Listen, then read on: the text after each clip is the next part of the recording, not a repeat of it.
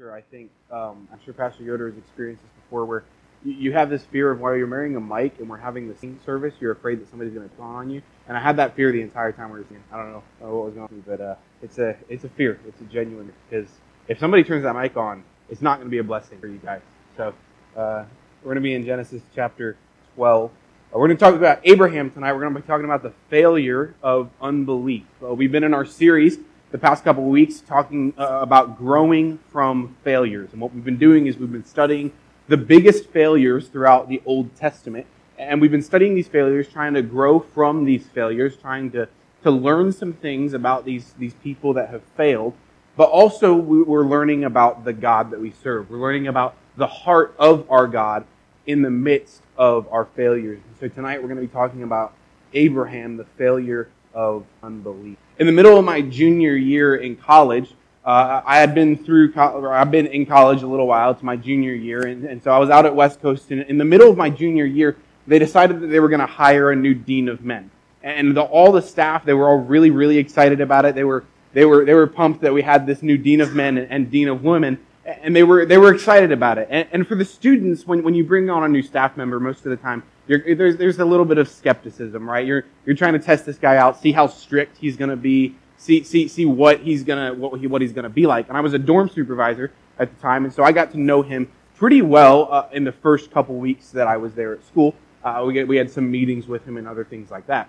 And I remember it was a couple weeks into the semester, and he came to me and he said, Nick, I'm going to be inspecting your dorm. So make sure your guys, they, have cleaned up, make sure their rooms, uh, their beds are made, like make sure everything is good. And I had been in college for a while. I'm a junior. And so I was like, you know what? I've got this. It's okay. We've been through room inspections before. People have inspected our rooms the entire time I've been in college. I was very, pretty good at it. I, I very rarely got demerits for my room not being clean. And so I was like, you know what? We, we've got this. It's going to be fine. And so I get up that morning and I, I, I was a little bit late. And so I, I threw some stuff in the closet trying to get ready. And I, and I looked at my bed. My bed was all straggled up, and so I threw my sheets on my bed. And uh, I, I kind of just tried to make my bed a little bit, and I looked at it, and I was like, you know what, it's okay. I won't get demerits for it. I, I thought that I had made it well enough. I thought it was good. I thought it was fine. And so I, I go to classes, and, and I come back to my room, and there is the sight that no college, Bible college student ever to see. On my bed, there is a yellow slip, right? And I had gotten demerits and, and, so I walk over to my bed and I pick up the demerit slip and I'm thinking, man, did I forget to take out the trash? Like, what did I do wrong? And I look at the piece of paper and it says bed not made. And I was like, this is ridiculous. Are you kidding me? I clearly made my bed. I was so angry. I took a picture of it. I think we have a picture of it up here. I was so, uh, and I, and I, and I was, I was so close to sending it to the dean of because clearly I, may, I had made my bed. Kind of. See, I, I had thought that I did the right thing. I had thought that I had prepared for it. I thought that I did the right thing, but it wasn't what the Dean of Men wanted. And my fear for many of us is that we go throughout our Christian life and hey, we, we come to church, right? And we wear, wear a tie when we come to church and, and we're, we're dressed like a Christian and we go to places that Christians go to and, and we spend our whole life we're like, man, we're, we're in church all the time. And my fear is that many of us, we're in church and we're doing the things that, that a Christian should do the entire time not in faith. We're doing things, we're, we're, we're doing the things on the outside, what, what Christians should do. Like we're dressing how Christians should dress. We're talking like Christians should talk. And the entire time, none of it is in faith. Just like me with, with, with the Dean of Men, I, w- I was thinking, I thought that I was doing what he wanted, but it wasn't what we're going to be in Genesis chapter 12 tonight talking about the, the, the failure of unbelief. And the reason this is so important is because the Bible says that anything that we don't do in faith is sin. Like if you can't, if you don't have the faith that if God saw you doing it, it would be okay, then it's sin. Whatever you don't do in faith, God says. And so my question for us is, are, are we living by faith? Are we living, is our life marked by faith? And so in Genesis chapter 12, this is really the beginning of Abraham's walk with God. God had just called Abraham and he said, Abraham, Abraham, when you study his life, his life is really a mix of a couple different things. It's a mix of acts of faith and acts of the flesh. Abraham had a lot of success. Abraham did a lot of things right. Abraham was used of God in a, a lot of really incredible ways, right? But Abraham was not perfect. Abraham wasn't the, the hero in the story. Abraham had some really, really bad things that he did throughout his life, which is encouraging that someone that God used as great as Abraham still had times in his life failed. And that's encouraging for us because no matter how terrible we may fail, God is none. And so that's really where we pick up with Abraham. God had just called Abraham out of where he was living. He said, Abraham, I want you to leave all your riches. I want you to leave your father's house. I want you to leave your family. I want you to leave everything that you own. I, I, want you to leave all your riches and all your house and everything. I want you to leave it all here and I want you to go. And but I'm not going to tell you where I want you. I just want you to go. And so what does Abraham do? Right? He goes. He leaves everything that he has worked for his entire life and he leaves it all behind and he does what God says to do. He, he acts in that God would do what he said to do. And God tells Abraham, hey, Abraham, I'm going to bless them that bless you. I'm going to curse them that curse you. And I'm going to make of you a great nation. And Abraham's like, okay, I trust you. And so he leaves. Ten verses later, we're going to pick it up in Genesis chapter 12, verse number. And there was a famine in the land. And Abraham, or Abram, sorry, went down into Egypt to sojourn there, for the famine was grievous in the land. And it came to pass when he was come near uh, to enter into Egypt that he said unto Sarai his wife, Behold, now I know that thou art a fair woman to look upon. Therefore it shall come to pass when the Egyptians shall see thee, that they shall say, Is this thy wife? And they will kill me, but they will save thee alive. Say, I pray thee, thou art my sister, that it may be well with me for thy sake. And my soul shall live because of it. And it came to pass when Abram was come into Egypt, the Egyptians beheld the woman that she was very fair.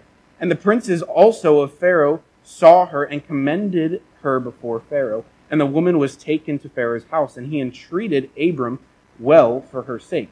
And he had sheep and oxen and he asses and men servants and maid servants and she asses and camels. And the Lord got and the Lord plagued Pharaoh and his house with great plagues because of Sarai, Abram. So today in this story, we're going to look at two hints that you might not be living by faith. Two hints that you might not be living by faith. The first hint that I see in this passage is that you know you're lacking faith when you're trusting in your own logic rather than God's word. Listen to that statement. You know that you're lacking in faith when you trust your own logic rather than what God said.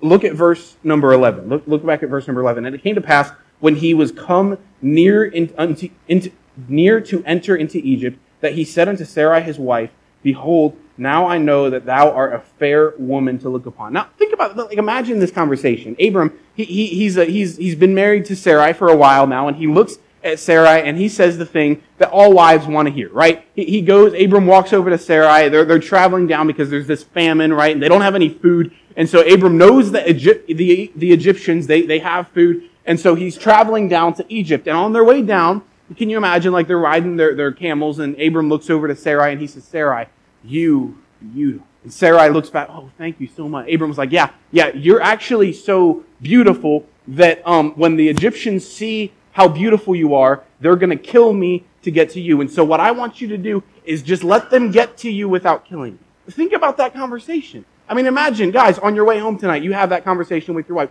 Don't have that conversation. You'll get smacked in the head, right? It's, that's a terrible thing to say to your wife. Hey, let them get to you before they get to me. And what he says is really interesting. Look at verse number 12. Therefore, it shall come to pass when the Egyptians, oh, sorry, sorry, verse number 11. And it came to pass when he was come near unto Egypt that he said unto Sarai his wife, Behold now, next two words, what are they? I know. Behold now, I know. See, Abram had just gotten this huge promise from God. Like God came to Abram and said, Abram, I'm going to make many nations of your name, right? Like you're going to have all of these kids, eh, or your, at least your lineage is going to go on for a really long time. And through you, I am going to deliver Israel from their sins. Like I am going to save the world through your lineage. I'm going to make a great nation of you and I'm going to bless those that bless you. Like I'm going to be good to those that are good to you. And for those that are evil to you, I'm going to be evil toward them. God makes this promise to Abraham. And Abraham, when he gets to Egypt, rather than saying, hey, you know what? God said that he's going to provide. God said he's going to take care of us. So Sarah, we're just going to go there. We're going to live in faith. No, when he goes there, he says, hey, Sarah, I know. Like, sure, God said that He was going to take care of us. God, God said that He was going to make a great nation of me. God said that He was going to bless those that bless me. God said all these things, but, but I know. Like, this is what I've experienced. This is, this is how I feel. This is what I think is going to happen. See, instead of trusting God, what He does is He uses His own logic. And what Abraham tells Sarai to do wasn't really a lot, right? We know that it was more of a half truth, which a half truth is a whole lie. But Sarai was technically Abram's half sister, so he kind of could maybe make the claim that he wasn't lying. It's kind of like like if you asked your kid if your if your kid had taken or your child had taken like cookies that you told them not to take, and you go over to them and they have chocolate all over their face, right from the cookies, and, and you walk up to them and you say, "Hey, did you eat? Did you eat a cookie?" And they say, "No, no, I didn't." Because they actually ate two cookies, right? So they weren't actually lying. They didn't eat one. They ate two. That's kind of the logic that Abram is using here, right? He's saying, you know, I'm not really going to tell a whole lie. I'm just going to kind of tell a half truth. I'm going to, I'm going to kind of deceive a little bit because I know, like I know what these people are going to do. See, Abram's life with God so far has been faith. He's left his home. He's left everything that he owns. He's left everything up until this point Abram feared God. But now that he's about to go to Egypt, Abram begins to fear man. He starts scheming. He starts trying to figure, out, hey, how can I preserve myself? How can I do what I can do? How can I make sure that I survive? The only person that Abram cares about here is himself. He starts scheming, trying to figure out what's going on. Warren Wiersbe said this. He said that faith is living without scheming. Like faith is not always trying to figure, hey, I know this is going to happen, so I need to do this, and I, I need to figure this out, and I need to do this. That's, that's not what faith is. So we, we, we want to we wanna try to figure it out on our own. We want to try to do things on our own. We want to try to figure every little detail out of our life, and sometimes that's not God's. It's not God's. So why did Abram do this? Why does Abram lie to his wife? Or sorry, to, to Pharaoh. Why does he? Well, maybe, maybe he forgot God's promise. Maybe he forgot what God said. Maybe he was just really, really scared and he didn't want anything to happen. Maybe he didn't like it. I don't know. But whatever the case is, in this in this moment, Abraham does not trust God. He's not trusting what God said. He's trusting what he's and so often in our life, we find ourselves trusting our experience or what we know or, or what we think could happen or whatever the case is, we trust ourselves more than we trust we trust ourselves. Listen to that. We trust ourselves more than we. In fact, any sin that you do, we talked about this last week. Any, I believe that any sin that you commit can be traced back to one of three sins, right? Either what we talked about last week, a lack of thankfulness. Like you're not thankful for what you have, so you're going to try to get something that God doesn't want you to have. A lack of thankfulness, right? Also, pride, right? Pride is a root sin for most of the things, uh, most of the sins that we commit but another one. Something else that you can trace back to almost every sin that you do is that you don't trust. Like God said this was wrong. God said that I shouldn't do this. God said this was evil. God said this was would destroy my life. But I want to do it anyway. I feel like God's holding out on me. I feel like God's God's holding something good from me. I don't trust Him, so I'm going to do what I want. And we would never say that. We, we would never we would never actually like verbalize that but that's what we believe.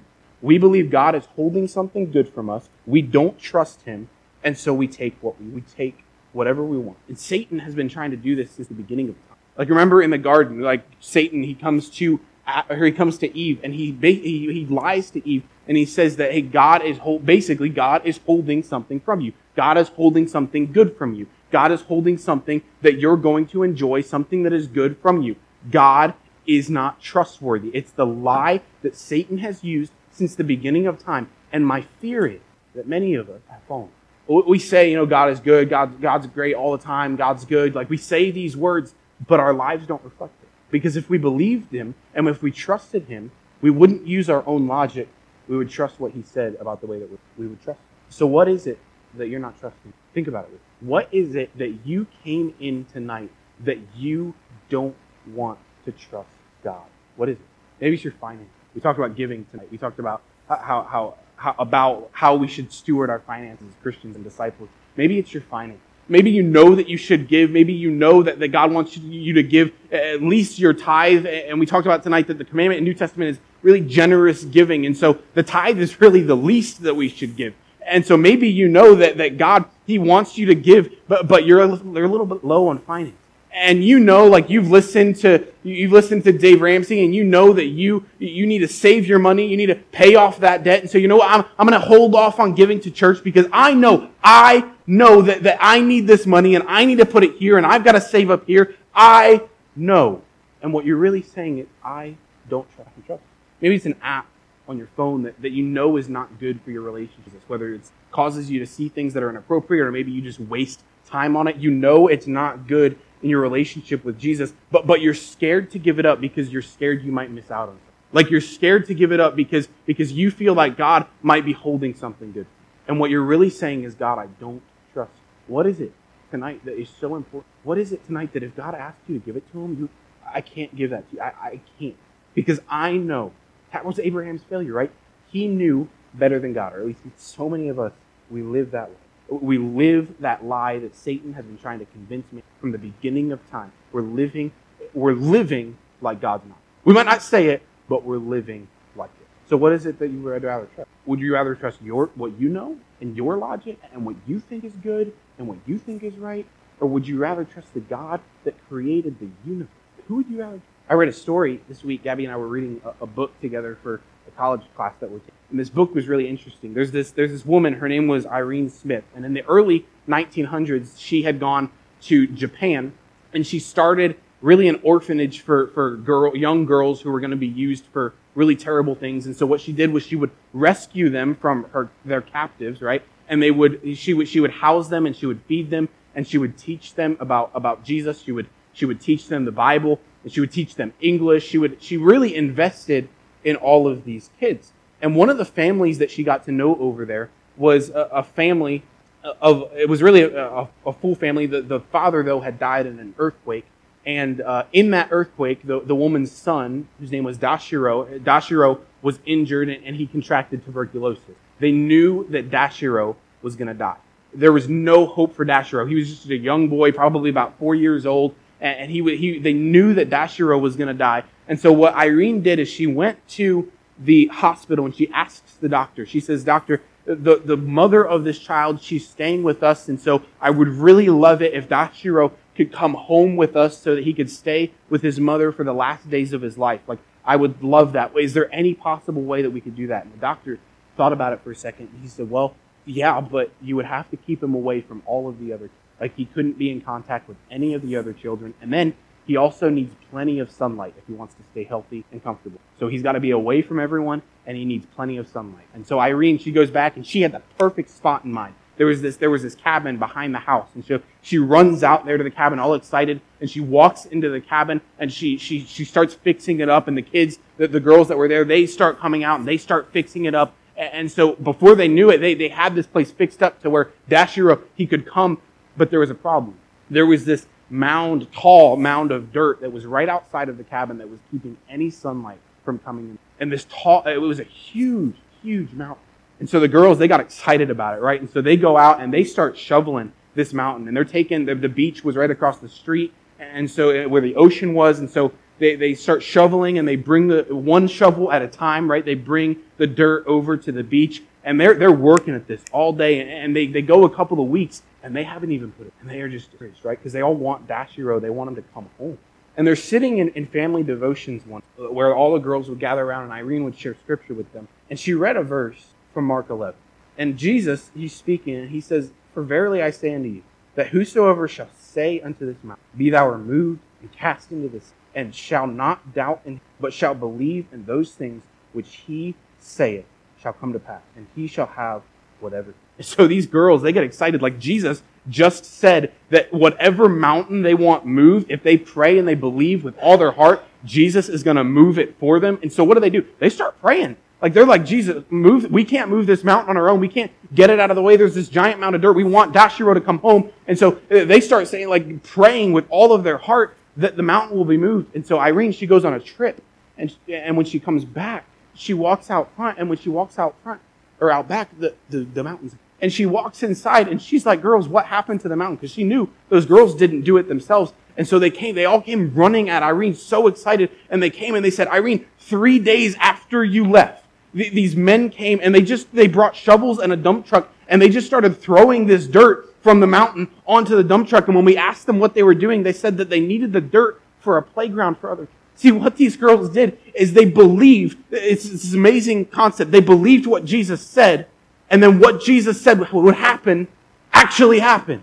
But we read verses like that, and we read verses all through the New Testament when God says that, hey, if you give, I'll supply your needs, and hey, if you obey me, and if you show your love for me in that way, it will be worth it. Like you'll store up crowns in heaven for the things that you sacrifice here on earth. And we read these verses, and in our mind, we're like, man, that, he couldn't have meant what. I wonder what would happen if we had faith like. That. I wonder what would happen in my life if I actually believed half the things I read. There's, there's this problem that, that we have in America where we have so much, we don't really need to trust. We know that we're lacking in faith when we trust our own life. But then we know that we're lacking in faith when we desire success more than our. Look at verse number 14. Verse number 14 says this And it came to pass that when Abraham was come into Egypt, that the Egyptians beheld a woman, and she was fair.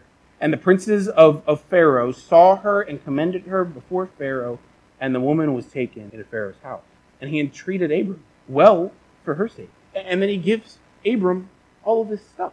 He, he makes Abraham rich because he takes who he thought was his sister, actually his wife. And now Abram, he's in this pretty comfortable place right I mean, Abram, he, he's got everything he could ever want. He, he, he's got all the money. He's got all the, all the, uh, the animals, right? He's got a, he's probably got a home now. I mean, he is a wealthy man. He's successful. And Abraham, he's kicked back in his chair, or Abram at this time, he's kicked back in his chair, and he's like, man, this, this whole thing worked out pretty well. I deceived Pharaoh, now I'm rich. Right? He was successful. But at what cost? Now he's separated from his wife. Like his wife is in the hands of another man. And sure, Abrams was, Abram was successful. He's got all the money. He's got everything that he could want. But, but now his wife is gone. I wonder if Abram tried to, try to justify this again. Like he's laying back, got all, everything he could ever want. God, God, you know what? I, came here. I did what I could. I provided for myself. Yeah, sure. I had to tell a little lie, but you know what? I, came here and I did what I could. And so, so now I'm going to trust you with Sarah. Sarah. I'm going to trust you with her. I'm going to trust that you'll, you'll take care of her and that you'll protect her. I'm going to trust you with Sarah. I got it because I, I did what I could. And we would look at Abram and we would be like, dude, you're dumb. What do you mean you trusted God with Sarah? That, that doesn't even make sense. You should have taken care of so often. This is what we think about, right? I mean, I gotta go to work. I gotta, I gotta put in the hours, right? I, I gotta get that overtime. I, have gotta, I've gotta spend time away from my family, right? I, I've gotta make that money so that I can save up for retirement. Like I gotta put money in my IRA. I, have gotta get the work done. I've gotta make sure that I'm putting in 60 hours a week, right? I've gotta make sure that I'm saving up the money. I've gotta get all this stuff. Meanwhile, we have a wife at home that feels unloved and kids that, that, that don't have a mother or dad. See, because when your desire to become successful trumps the life that you're living with family, you're lacking. Hey, dad, can, can we do this? Can we go here? No, no, no, no. We, dad's got to go to work. Dad, dad, mom, can you, mom, can you come to my, can you come here? Can you come to my game? Can, can you do? No, no, I, mom's got to go to work. Like, dad's got to go. Hey, I got to save up for your college, right? Like UCLA, Harvard, like Yale. Where do you want to go? I'll, I'll send you wherever you want to go. You can get whatever degree you want to get because we got all this money saved up for college. No, dad, I, I just, I just want you. Mom, I just want you to be around. I want you to be here. See, I love the, the country that we live in. I love the United States, but I fear that this is something have gotten because success has become more. You don't believe me? Like, talk to a couple people. We've all seen that. We've all we've all been around that guy. Some of us we've been that guy. You you walk up to somebody, hey man, what, when's your day off? Like when do you take a day off? And what's a day off? I don't know what that is. I, I haven't taken a day off in years. Like, I, I, I don't take, hey man, when, when, was your last vacation? Like, where are you going on vacation this year? What's a vacation? I, I don't know what a vacation, what, what is that? And we joke about it. And I find it funny that the command to keep the Sabbath is the only command in churches that we're okay with breaking. Like the command that God gave us to, to take a re- take, take rest, right? To, to rest our bodies because we weren't made to work seven days a week. And, and that's the only command that we are okay with disobeying. The only one. Sure, you might make six figures. Yeah, you might you might retire at 50. You might work your way up the ladder. But what's the what's the because because Abraham, he was successful. But the cost was because you're just because you're successful doesn't mean that you did the right thing. Abraham didn't. He lied. And he was successful. That success didn't last. And so you might be successful, but think about it. What's the cost? Like, is the cost of your success your children go, growing up in a godly home? I find it funny that, that, that parents, they, they'll, they'll, they'll, when their kid wants to go to Bible college, they, hey man, yeah, that's great. You can go to Bible college, but make sure you have a backup plan. Like, just in case God doesn't come through, uh, make sure that, that you can provide for yourself. What's the, and I'm not just talking to dads tonight. I'm talking to, to, to, to wives, to moms. I'm talking to teenagers. Because teenagers, we do the same thing, or they do the same. I say we because I was. Um, but we, we, sh- we push away our moms and dads because we want to be cool and we don't want people to see us love our moms and dads. And so we want to make sure that we're, we're, we're cool with our friends. And so we, we kind of push away mom and dad. College students, right? We, we go off to college and then we never call our parents. And yeah, you might be successful, but what's the cost? Because when success trumps family, it's because you're lacking in faith. Because you're lacking. I wonder some of us is our desire to provide really just a lack of like is our desire is our need to constantly be working just a lack of trust that god is? Because when success the desire to be successful many times it's so that's what we learned from abraham. And those are just what abraham did. But remember this series is not just about us becoming better christians. This series is about learning who god is. And so what do we learn from god well first of all we learn that god keeps us look at verse, verse number 17 and the lord plagued pharaoh now this happens to me sometimes. I don't know if it happens to you, but I'll read, I'll be reading scripture and I'll read a verse and I will kind of have a problem with it. And this is one of those verses that I have a problem with. Look, the, and the Lord, like Abraham, he's just told this lie. He's deceived someone. And then it says, and the Lord plagued Pharaoh. Like, hold on a second, God. I, like you might have plagued the wrong guy. I don't know what happened here. There may have been a mix up, but but you plagued Pharaoh, and Abram was the one that lied. And I, I struggled with that for a really long time. Like, why did God plague Pharaoh rather than plaguing Abraham? And what I think we can learn from that verse is that God is a faithful God that will always Because the fact is, if God didn't step in here, Sarai was. And we know from later in Scripture that God wanted the, the, whole, the whole making Abram of, of many nations, he wanted that to come through Sarai. Because when Abram tries to replace Sarai with Hagar, we know that that didn't work out too well. Like that's not what God wanted. And so God, He wanted Sarai to be the mother of all of these nations. And so God knew, hey, if Sarai is gone, then then Abraham, he's you know he's not going to be made of many nations. And so God knew He had to do something. Think about that. Abram lied, put himself in this situation, and God said, Man, I want to keep my promise, so I'm going to. See, even when we make really dumb mistakes, even when we do things that we shouldn't do, God is still a faithful God who will always, not sometimes, always keep always. In Psalm 119.90, it says, Thy faithfulness is unto all generations. Thou hast established the earth, and it abideth. When God was speaking of David in Psalm 89, he says, If his children forsake my law and walk not in my righteousness, if, if they break my statutes and keep not my commandments, then will I visit their transgressions with, with the rod and their iniquities with stripes. Nevertheless, my loving kindness will I not utterly take from, nor suffer my. God says, look, I know you're going to mess up and, you're, you're going to be you're going to be punished like you're going to be chastised because I know that's not what best what's best for you and I want you to come back to me but I'll tell you this no matter how much you sin no matter how many mistakes you made no matter what you do in this life I will always keep my promise. Like you remember that promise that I when I said that I will never leave you nor forsake you that you won't lose your salvation no matter how many wrong things you do? Yeah that promise that you feel like man I don't know if God loves me anymore I've made too many mistakes I feel like I may have lost my salvation no God says, hey, you remember that promise I made you? I'll keep it. No matter what you like that is the God that we we learn that God keeps his promises, and we also learn that God we don't have time to, to go into this, but this is the beginning of Abram. And God could have just said, you know what, Abram, we're done. Like that's it. I know I made that promise, but you failed, and so see you later. I'm gonna find somebody. That's not what God God kept Abram. And then Abram later on, he, he makes a huge mistake, right? He cheats on his wife with, with servant so that he could so that he could um, fulfill God's promise and God. Later on in, Abram's story, he makes the exact same mistake again. He goes into another land and lies about who his wife is, and another man takes his wife. And what does God do? He will always be patient. There's an author that, that once wrote that Jesus doesn't get flustered or frustrated when you come to him for forgiveness. That's not frustrated. He's not angry. He looks at you. God looks at you as if to live on. So to recap, what are you not trusting? Like what areas of your life did you look back at today and you're like, hey, I'm using my own logic rather than what God said, and this is more important to me than my I do not have faith. What's that thing that God pointed? And then my prayer tonight is for you to one see that area that you don't trust God, and then be able to look at the life of Abram and see that that area that you that terrifying for you to trust God in, you, because He's Father. Thank you for the story of